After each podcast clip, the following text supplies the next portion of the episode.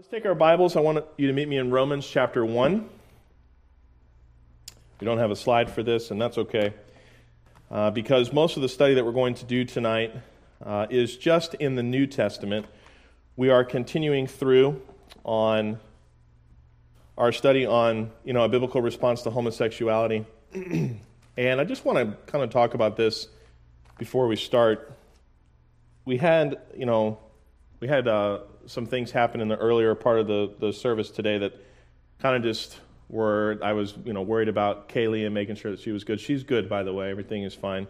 And I appreciate everybody who ran to assist her in, in a timely manner. That's good.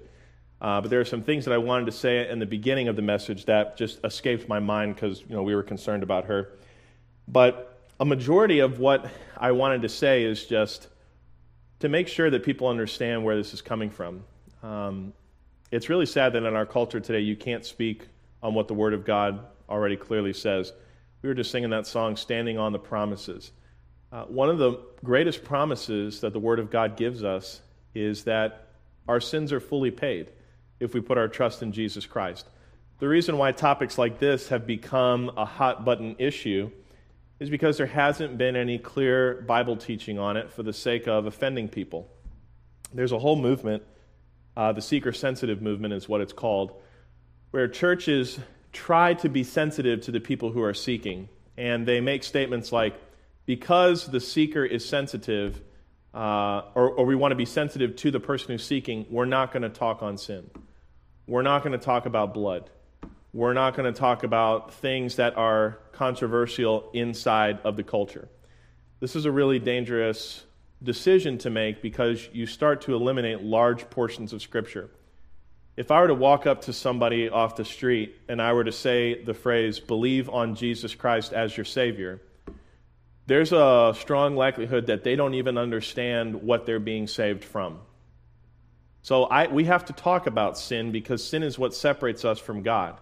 And if we just decide as a church that, well, we're not going to talk on things that will make people feel uncomfortable, we're not going to be, be able to even share the gospel. And to a further extent, we're going to change what God's word says and we're going to silence him on what he says on particular issues. I don't want to be a part of that. But I also recognize, too, that you don't want to become so alienated from the world that no one will come and listen to you.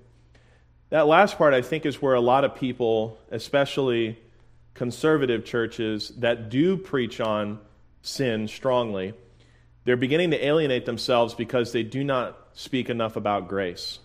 They kind of only speak to people who are in the party, so to speak. It's like going to the Republican prayer breakfast and speaking on all Democratic talking points. you would probably not be well received because you don't know your audience. You would want to speak on things that people would agree with or things that people would understand because they're already in that viewpoint. Well, when we talk about the Bible, we're supposed to reach the whole world. So we need to be able to speak to people who already believe and for those who have yet to believe. We have to be able to serve all those different meals on the table. And if we only start talking to believers, then we leave the lost person out. And whatever kind of attitude is given from the pulpit, especially in a, in a thriving church, is most likely going to be carried out on its people. It's a sad reality, but a lot of people, because they don't read their Bibles for themselves, they rely on the pastor and their Sunday school teachers and all these other teachers in their lives. They inform their talking points. I've, I've seen this happen. Uh, it's a sad reality of debate, but people oftentimes just memorize talking points instead of actually researching the material. That's what I like to do. I like to research the material. And I scoured a lot of information on the internet, and a lot of it is well written, but it's just not biblically sound. And so I came across these two journal entries, uh, about four pages each, with great citations and a lot of good information. And I thought, I think this is the best way to share what people are saying, especially from the pro homosexual theological movement, and how they explain away certain passages in Scripture. Now, the New Testament is much harder to defend for the pro homosexual theological movement because the Bible very clearly condemns it as wrong. It's easier for those who are the uh, of the homosexual theological movement to talk about the Old Testament because they can kind of get away with the word play, like we talked about this morning with the word no. But when you get into the study of the words that are used, there, there are three specific passages that we're going to look at one in Romans, one in 1 Corinthians, one in 1 Timothy.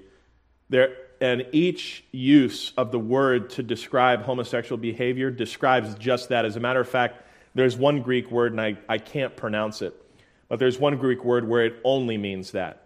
It's used about twice in Scripture, and even in the Greek society, it was very rarely used because it really meant one thing. There's a, we, we need to take a look at a couple of things culturally before we get into the Scripture, but one of the main claims against the passage we're going to read tonight in Romans chapter 1 is that the discussions here are not really talking about homosexuality as an act. It's talking about homosexuality as a picture of the depravity that came at the fall. All right, so follow with me here for a moment. This is the, this is the line of thinking. God created everything good, and then man fell, and it reversed what God said was good. And all of a sudden, instead of truth and honesty, you had lies and deception.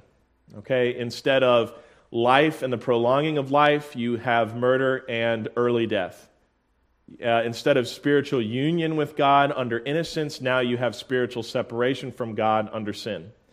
So, Romans 1, before we get to the big passages that clearly condemn homosexual behavior, there's already a roadmap that's laid out for. Paul is making a logical argument here. He's saying people reject God and they worship the creation. They reject the creator, but they worship the creation. I mean, if you kind of look just in like our sports culture today, a lot of the sports teams are represented by animals, you know, and you know, there's, you know, the Detroit Lions, Lions are fierce, and, and all these different things. Uh, the, I don't know about the Baltimore Orioles, those are just birds.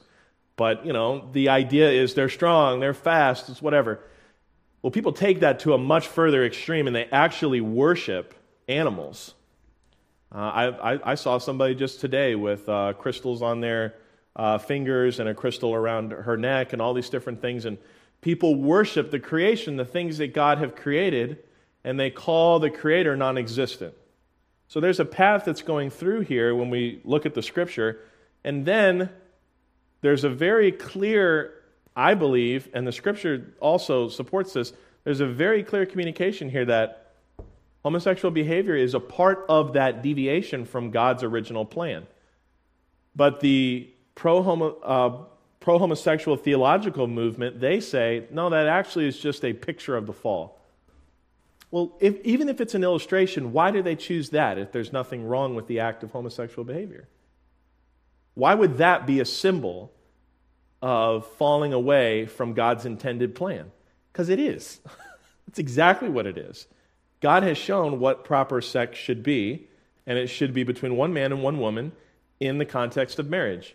So, any kind of description of the fall that includes homosexuality is already working off the knowledge that it's wrong.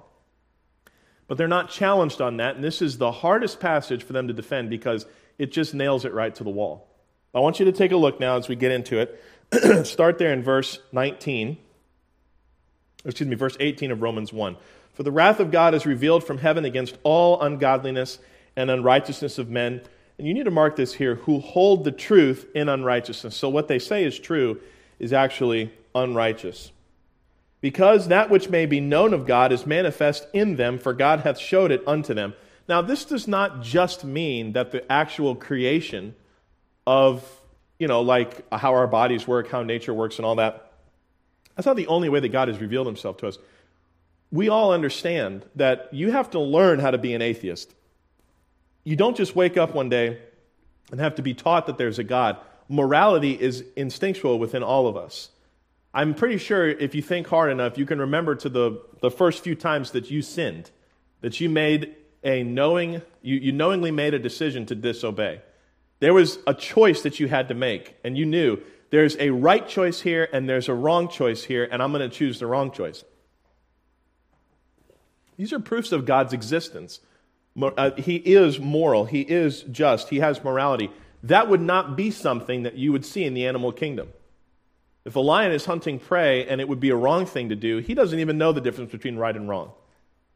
This is, why it, it's kind of crazy when you see people that try to get close with those wild animals, you know what I'm talking about? And they, they, they try to act like, oh, they're just like us and, and everything is the same. Then there was a guy who was doing that with uh, bears. I'm talking like big old bears. And just, he was doing it for three years. And then one day, that bear literally took his face off and he died. Did that bear just decide, uh, did he wake up and choose violence that day? Did he just say, all right, you know, I've been nice to this guy, I'm not going to be nice anymore. I, the bear, am going to do evil. The bear does not make that connection, he doesn't have any consciousness there. You and I do have that connection. I think we understand it best as a young person.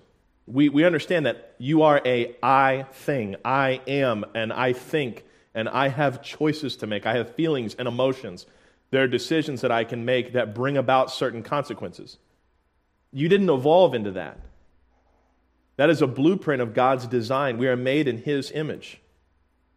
God has those choices and He can only make good choices. He, as a matter of fact, there are things that God cannot do. He cannot lie.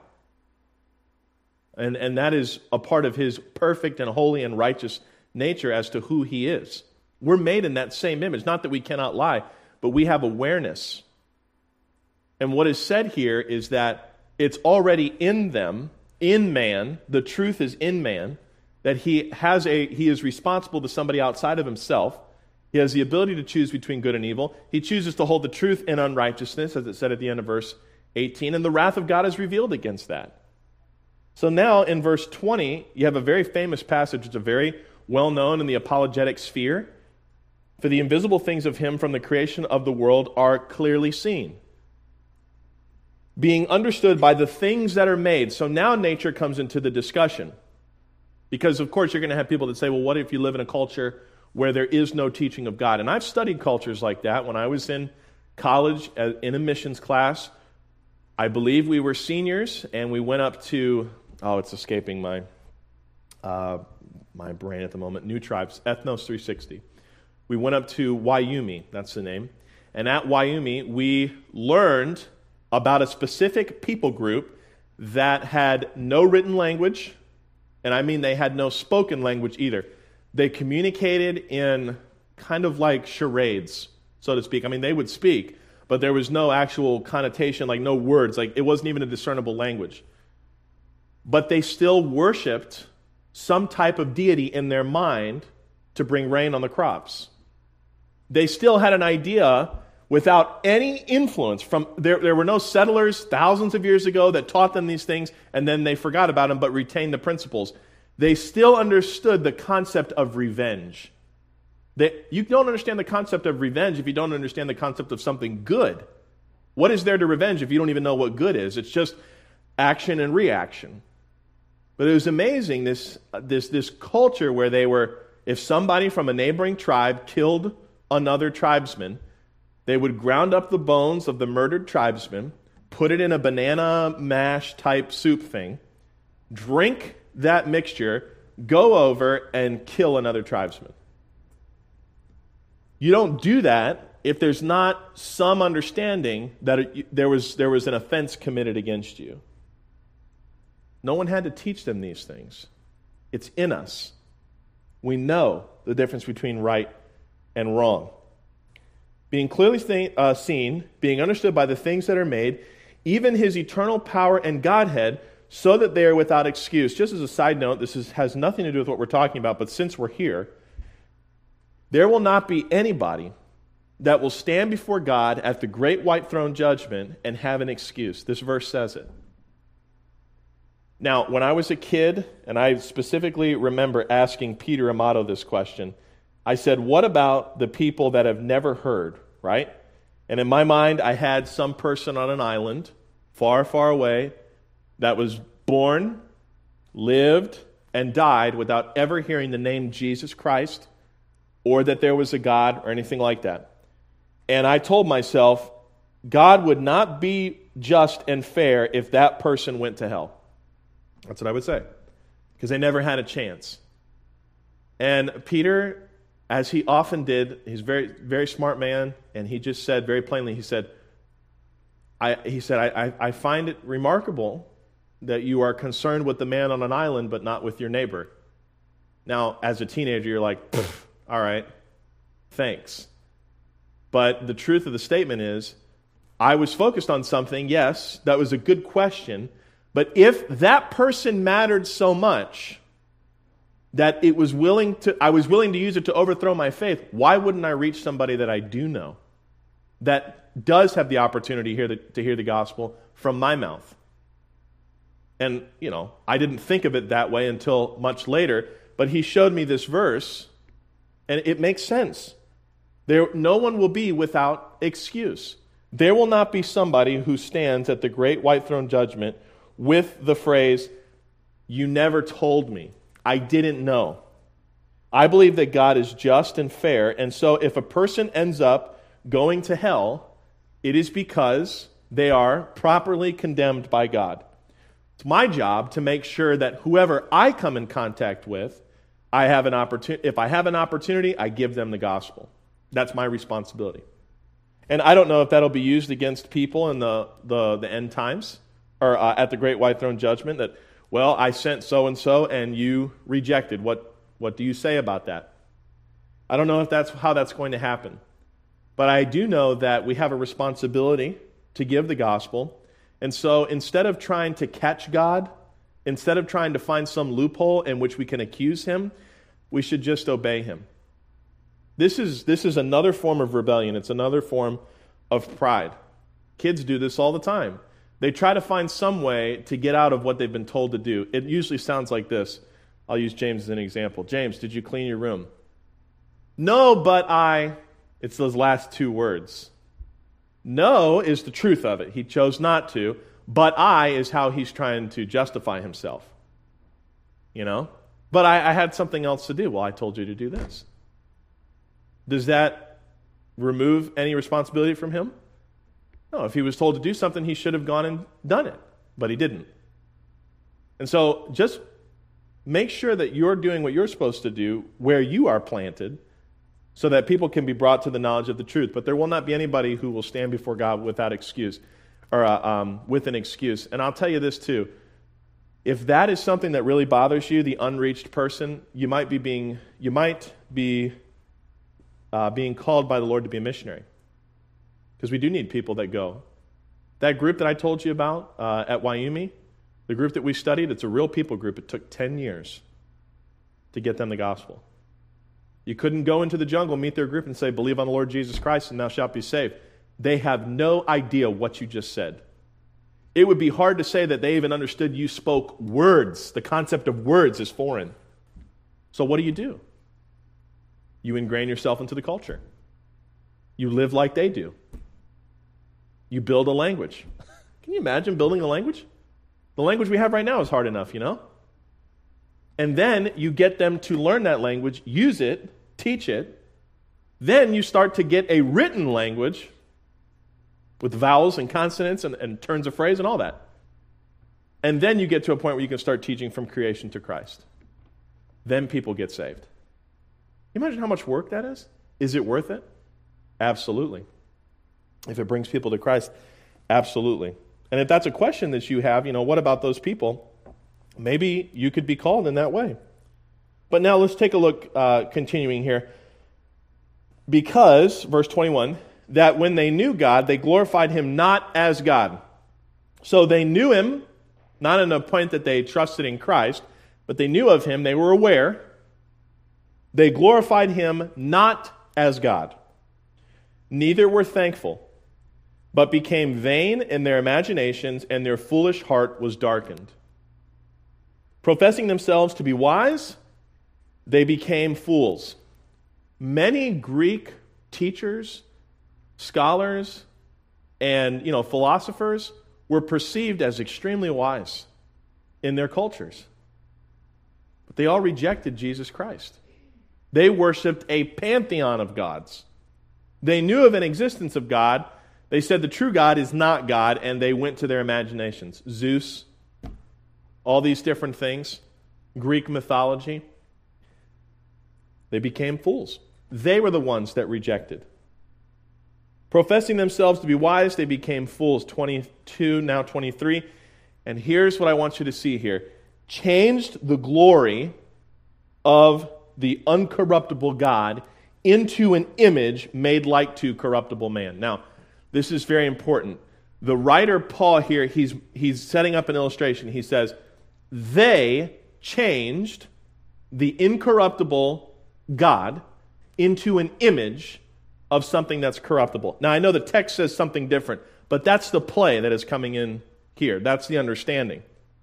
Change the glory of the uncorruptible God into an image made like to corruptible man. I want you to think, excuse me, I want you to think of modern day, or excuse me, Bible time idols. Okay, like the calf um, when Moses went to Mount Sinai, the golden calf.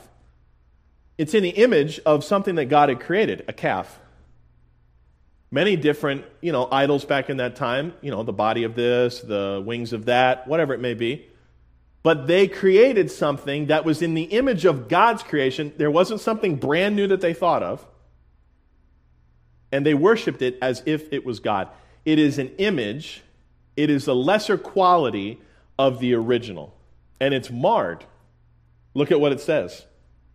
And to birds and four footed beasts and creeping things. Now, this goes right into an, it, there is no break here. The argument has already been made. The discussion is man has turned from what God has said is right.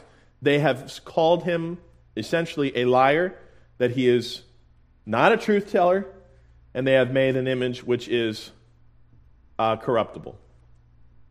Then they move into this very clearly here. You can't change this around the description of homosexual behavior in verse 24.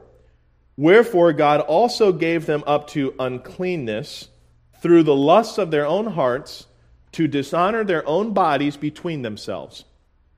Who changed, there's that word again. So I, I would just, if you're taking notes in your Bible, I would look at, I would circle the, the two times that changed is used here. It's used first in verse 23 and again at the beginning of verse 25. The first time that it's used, it's talking about change the glory of the uncorruptible God into an image made like to corruptible man. And now it's saying again, talking about what was the claim that was made. Look at the last part of verse 24 to dishonor their own bodies between themselves. So we're talking about mankind dishonoring their own bodies between themselves. He's narrowing it down here who changed the truth of God into a lie and worshiped and served the creature more than the creator who is blessed forever. Amen. Now, the creature here does not mean, you know, animals. The creature here would mean humans. That's the context. The context is set in the beginning of verse 24. Gave him up to uncleanness through the lust of their own hearts and it specifically is narrowed down to the, their bodies and how they use their bodies to dishonor. They change the truth of God. So this truth is set, and then it's explained in 26. For this cause, that they dishonored their own bodies, they've changed the truth of God into a lie. God gave them up unto vile affections, for even their women did change the natural use into that which is against nature. So remember, I said in the outset, the argument here is that, well, this is a description of the fall. This is not a literal condemnation on homosexual behavior. Is that what the text is saying? The text is very clearly set a subject, it's set an action, and it set a sentence against it. And likewise, also the men, leaving the natural use of the women, burned in their own lust one toward another, men with men, working that which is unseemly, and receiving in themselves that recompense of their error which was meet. They did not change from the truth that they were brought against, or excuse me, that was brought to them. And we see that back in what was said in verse 19. They knew God, they left him, excuse me, verse 21, they knew him, glorified him not as God, worshiped the creature. Now, specifically, we're getting into men dishonoring themselves, mankind. And it's not just talking about men with men, it's talking about even women moved away from their natural use. And it says very clearly there are three descriptions 26, vile affections, uh, 27, leaving the natural use and working that which is unseemly, receiving in themselves that recompense of their error which was met. And even as they did not like to retain God in their knowledge, God gave them over to a reprobate mind to do those things which are not convenient. Now, you need to understand what this means. There is a principle in Scripture called judicial hardening, and it is where God hardens the heart of man. Now, many people think that God does that judicial hardening against their will, but God does that in response to their continual sin. Now, we're talking about unbelievers here. Pharaoh is the first example. Pharaoh was pressed time and time again by Moses let my people go, let my people go, let my people go. He continually said no, and there was a serious plague. He's presented again. He says no, serious plague. Romans 9 says that the more that Pharaoh decided no, the more God hardened his heart.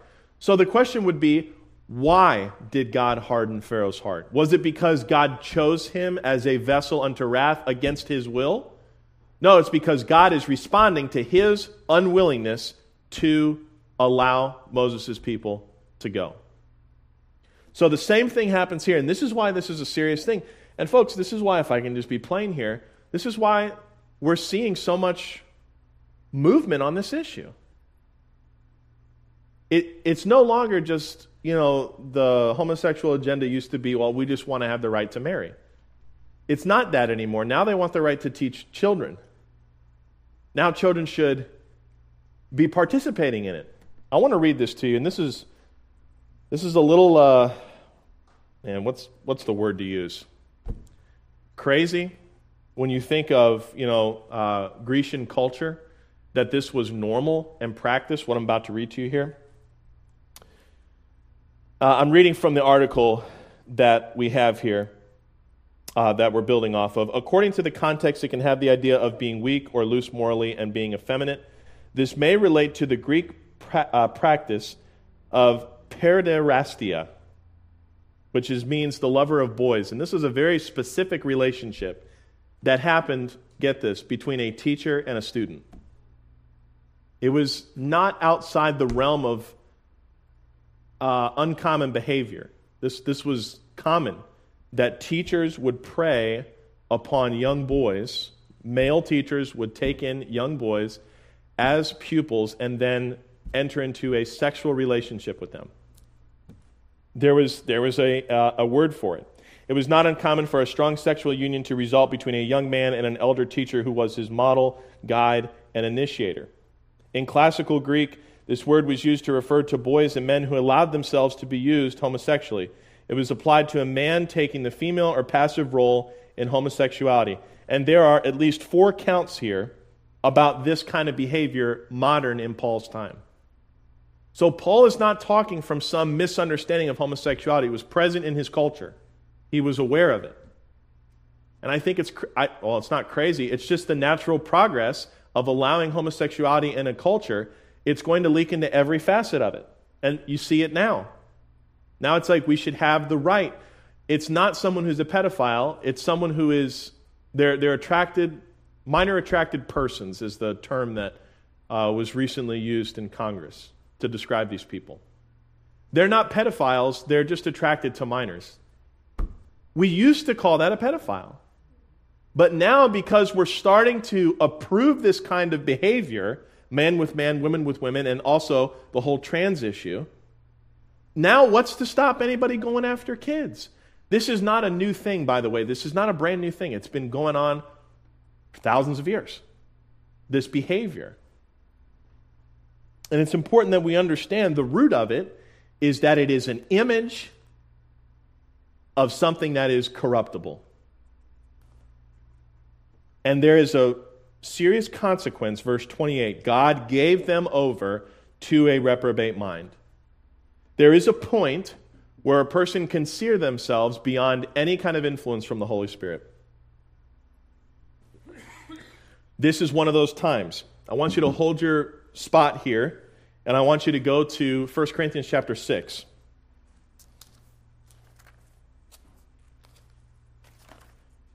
There's a phrase in 1 Corinthians chapter 6 in verse 18. This is on page 1217.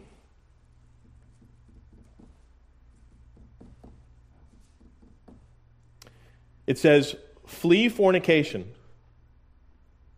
And I want you to think of Joseph when you think of flee. Okay, Joseph did not look at Potiphar's wife and say, Look, you beautiful lady, I, I appreciate it, I'm flattered but this is not right. He ran away. He did not uh, apologize or anything like that. He got out of the way of this sin that was presented to him. That's how we should look at flee fornication. Porneia is what that says. And then there's a there's a revelation of knowledge here specifically about fornication, which is sex outside of marriage, and I would say hetero or homo. This is what it says. Every sin that a man doeth is without the body, but he that committeth fornication sinneth against his own body. There is something special and unique about sex that if you do it improperly, it brings damage to yourself. Now, we could say, you know, drinking does the same thing, and the use of drugs does the same thing, and gossip and backbiting does the same thing. But the Bible makes a specific distinction here. But he that committeth fornication sinneth against his own body. What that means is our bodies are created in the image of God. When we use it in a way that mars that image, we're, we, we, are, we are shaming ourselves. And that's for all fornication. But very specifically, homosexual behavior, God can this is, this is hard to think of, but I want you to make sure you understand me plainly. God can give that person up to that desire. The likelihood that they will trust on Jesus Christ diminishes drastically. And you see that in the culture today. It is so rare that you see somebody who is practicing homosexuality in a bold and boisterous way that they ever change their mind. Sadly, most people, at least 45% of people that undergo gender reversing or sex changes, they commit suicide. 45%.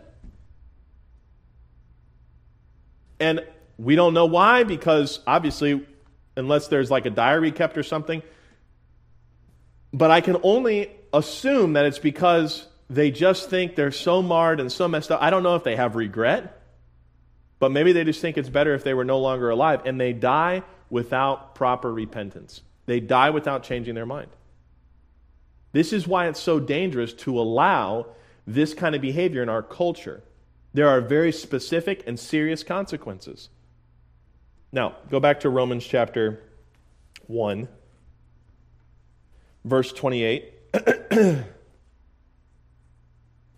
Likewise, also, uh, excuse me, uh, 28. And even as they did not like to retain God in their knowledge, God gave them over to a reprobate mind. A reprobate mind is one that has totally fallen away. Now, there's a lot of people, especially in the new IFB, that will say, well, this reprobate mind means God said there's a certain point where you can sin so much where I'm not going to save you. But I want you to understand th- something here. Who is the first initiator in this passage? Man is the one who initiates a departure from God. He continues, he continues till he gets to the point where he's using his body in the way that is unseemly man with man, woman with woman. Then God says, I'm going to give you over to your desires. That is a God that, out of his sovereignty, still gives man the freedom to choose. They can, uh, the homosexual can continue to choose their sin, but the risk they run is that they deceive themselves so thoroughly that they'll never change their mind and trust on Christ. And I don't I have done enough research and I think you have seen enough in the culture where that is the exact definition of the pride movement. Unrelenting will not change. They will destroy bakeries, they will destroy businesses. The whole movement will do whatever it takes so that you are getting in line if you get out of line. This is why the apology culture, I'm so against it. If you say something that's biblical and true, you shouldn't have to apologize for it. I cringe when people bow down to that. But you know what? Even when they bow down, they're never fully restored. Because the movement wants, it's all consuming. It's all consuming. And we are rapidly approaching what Roman culture looked like before its fall. We think of gymnasiums today as somewhere you can play sports. You look up what a gymnasium was in Roman time, a lot of homosexual behavior. A lot of it. Under the guise of sports and recreation and uh, relaxation. How did it get there? Because man decided the further that they would get away from God, the more that they worship themselves. Even the idea of being with each other in a sinful way. So I think we've looked sufficiently at this passage here, which is the one that I believe is the easiest to defend why homosexuality is incorrect. But let's look at the other two here, and this won't take much time. But 1 Corinthians chapter 6 and verse 9. 1 Corinthians chapter 6 in verse 9. We're going to look at a Greek word here, malakos. I can say that one. The other one I, I just cannot pronounce. I've even had my Bible software repeat it to me, and I just I can't get a hold of it. but this is the one that's used only a few times in the New Testament, and it's in this passage and then in 1 Timothy uh, chapter 1. But he says here in verse 9, Know ye not that the unrighteous shall not inherit the kingdom of God? Now, Paul is talking to believers in the port city of Corinth where there was likely homosexual behavior happening. Because it's a port city, it's well to do. No doubt there are male and female prostitutes. You have to understand, folks, that this was just the world at that time. Right? You know, I, I think a lot of the prostitution that's taken place today is on the internet. It's sold on the internet. And sadly, a lot of it is free, and no one's doing anything about it. But it's still offering something uh, to people for sexual gratification. And in this time, you would go and hire somebody. You would find a place, likely a gym, depending on where you were at, to go and do these things, even in pagan temple uh, rituals. Be not deceived, neither fornicators, so porneia there, nor idolaters, nor adulterers, nor effeminate. Now, this is that word, malakos, and it's only used one other time to mean a soft man, someone who is feminine in nature. This would be the one, and again, this gets detailed, but this would be the passive act of homosexuality. The person's body that is being used to represent a woman. That's what this word means. And the only other time it's used, out of the three times that it's used in the New Testament, it's used by Jesus to describe soft raiment, clothing. Okay, and that is the definition of the word soft of things, clothes, or persons, soft, especially, uh, effeminate, men and boys who allow themselves to be misused homosexually. So there's, there's two active parties here. In Romans chapter 1, it talks about the men that actively participate in the use of another man inappropriately. And the person who allows that behavior to happen is described as effeminate here. Why? Some people would say this is a slight, this is an offensive term. I'm not going to get graphic, but that's exactly what's trying to be emulated. They're trying to be the feminine party in this behavior. This is why it's a this is why it's so important. It is a departure from what God has set up. If you have a man and a woman and they're married, you don't have to do all this other stuff to simulate real sex. You're all, you guys are all set up and ready to go. You have all the working parts that need to make that happen. It's how God designed it. But in the homosexual behavior, you need someone to act on another part. That's all I'm going to say. I don't like discussing it, to be honest with you nor abusers of themselves with mankind, nor thieves, nor covetous, nor drunkards, nor revilers, nor extortioners shall inherit the kingdom of God. So, what the argument will say here is well, see, he's talking about just, you know, all different types of sin, not just homosexuality. That doesn't answer the question. Homosexuality is listed twice in this list. Look at it again. Nor effeminate, nor abusers of themselves with mankind. That includes the passive and the active role of homosexuality. And I want you to see this because this is a great reminder. Verse 11, and such were some of you. You know what that means? There are people that Paul led to Christ who were probably male prostitutes. They heard the gospel, they got saved, and they started walking with the Lord, but then they got caught up in their culture again. And, and I, am not, I'm not saying that that's for sure, but he has it in the list. And the Bible has led him to say, the Holy Spirit, as he was writing this down, and such were some of you. But ye are washed, but ye are sanctified, but ye are justified in the name of the Lord Jesus and by the Spirit of our God. And then they'll say, well, all things are lawful unto me, but not all things are expedient. Oh, so it's not, it's homosexual abuse, but homosexual behavior is okay. No, homosexual behavior is wrong.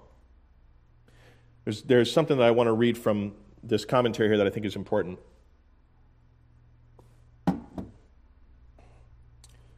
And, you know, you, you have heard about this and time and time again, especially because it's just in our culture, but it doesn't make it correct. That we, we, we, we have to be careful that we don't change just because of what the culture says. While I'm looking this up, look in 1 Timothy chapter 1. This will be the last use of that word malakos. 1 Timothy chapter 1.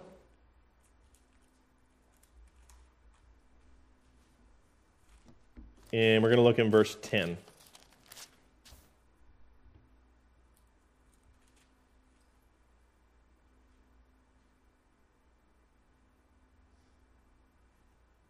right, this is what I want to read to you here. Uh, many pro homosexual theologians say that homosexual love is not mentioned or condemned in Scripture. They are exactly right. Homosexual love is nowhere mentioned in Scripture, because the Bible refers to it only as lust and degrading passions. If there was, if God honored homosexual behavior, then he would not have always called it as something that was against the natural design. This is what I hear the most, and I used to struggle with this. Why are you against two people who love each other? And this is, this is where you have to speak the truth and you know you will offend somebody, but what they call love, God calls lust. And that, just because they care for one another and show good, kind things about one another, it is still lust in God's eyes. And the reason why that's hard for us to say to people is because they, they give the image, they're not hurting anybody, but the Bible says they're hurting themselves. Every day that they continue on in this mindset about their behavior, the Bible says they're giving themselves over to a reprobate mind. Their likelihood of trusting Christ diminishes. When I was doing Friday Night Soul Winning, I remember talking to a guy who was gay, and the first thing he said to me was, Well, your God hates me. Now, if I was totally against that person from the get go and didn't have any desire to win them to Christ, I wouldn't share with them how God loves them even while they're in their sin. Because I would just say, yeah, you're right, I guess. but I know that God loves them even though they're in that sin. And He sent Jesus to die for them. I led that guy to Christ. And I remember we talked afterwards, and he's saying, you know, no one's ever just approached me to tell me what God has done for me. Everybody wants to tell me how I have to change. Now, the reality is, if he wants to be blessed by God, he can't be doing that. And, and an, early, an early death is likely for the believers who continue in sin, any kind of sin. This is why those warnings, especially in the study that we've been doing on Sunday nights about the believer beware, bitterness, not growing properly, uh, spiritual lacks, all that stuff can become so serious. Scripture never approves, and this is back from this commentary here Scripture never approves any form of sexual love within a homosexual relationship. Uh, relationship. The polarity that brings people together was created to function only between men and women. That's the very design of the body is proof of that. Each homosexual prohibition in and of itself is the abuse. It's not just the abuse of sex, it's the abuse of sex and how the body is supposed to function in it. But the other use of this word here is in verse 10 of 1 Timothy chapter 1. Uh, we'll start in verse 8 just for context, but we know that the law is good if any man use it lawfully, knowing this, that the law is not made for a righteous man. That doesn't mean, mean for a saved man. That means for any man that's born righteous, and none of us are. But for the lawless and disobedient, that's everybody.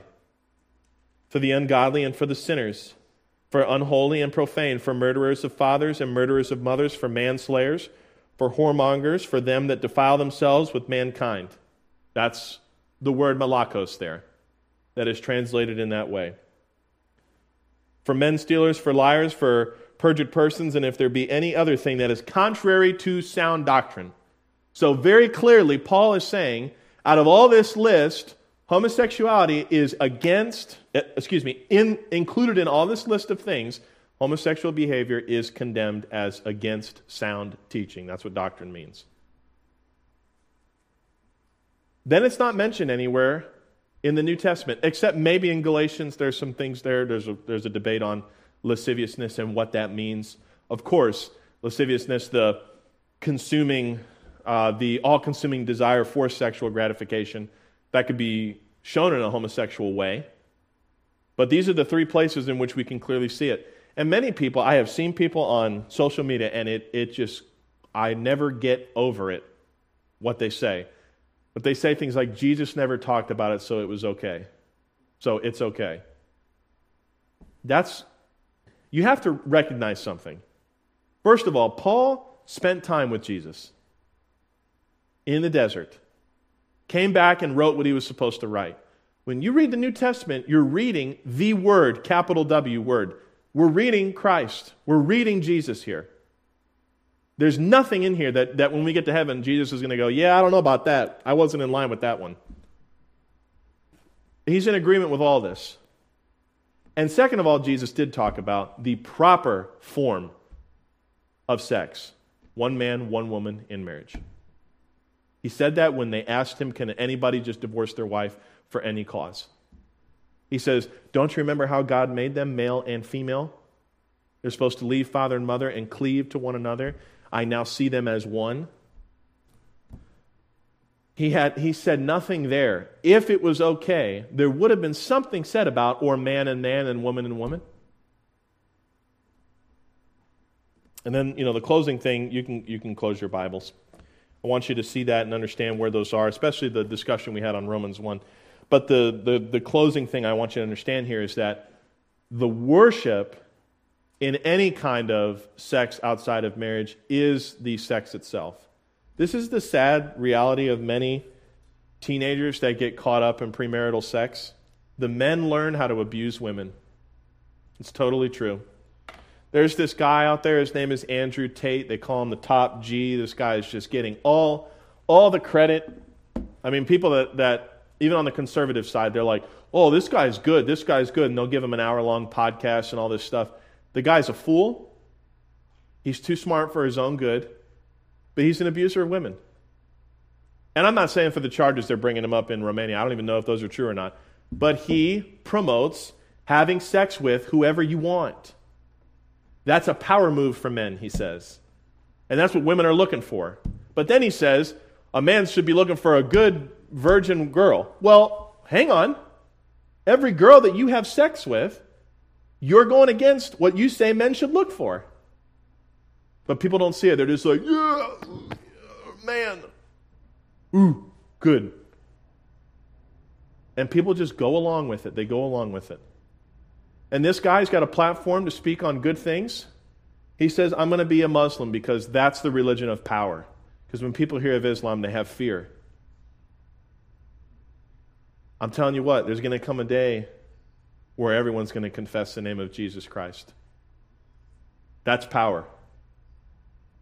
That's rulership. But the culture is telling a different message. It's telling a total different message. And you have to make sure that you are tuned to what the scripture teaches.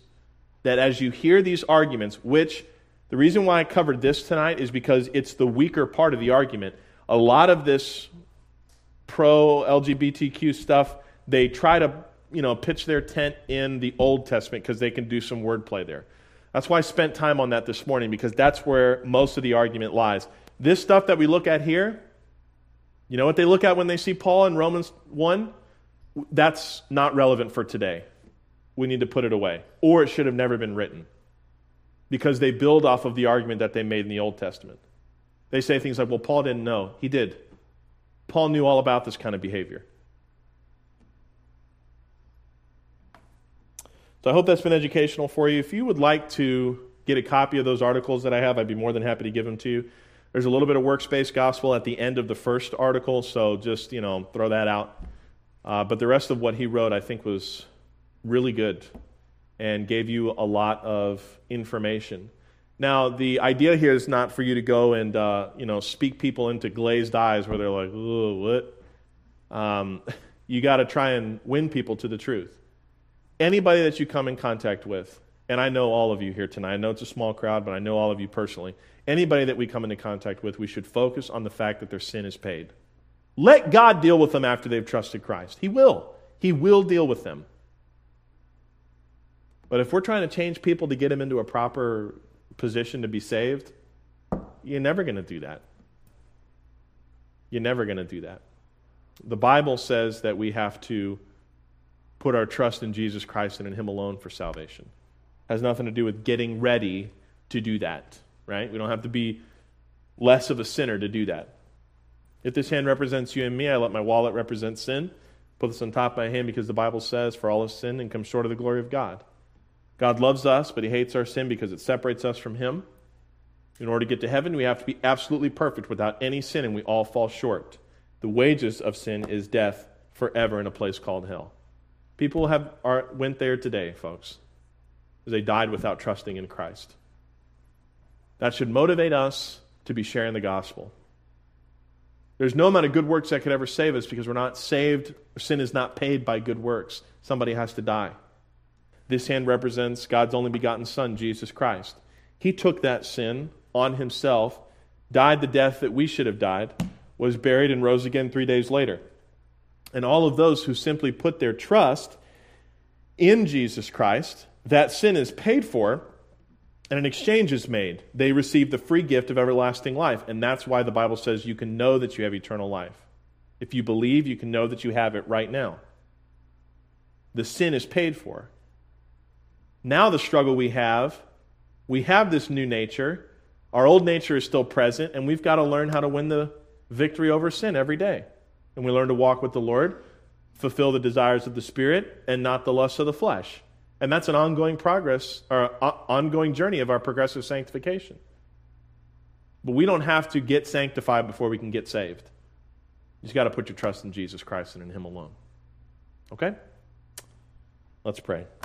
Father, thank you for the time that we've had together. I, I pray, Lord, that we can just continue to abound and grow in knowledge, and that we would be sensitive to the fact that regardless of what sin people have, they need you.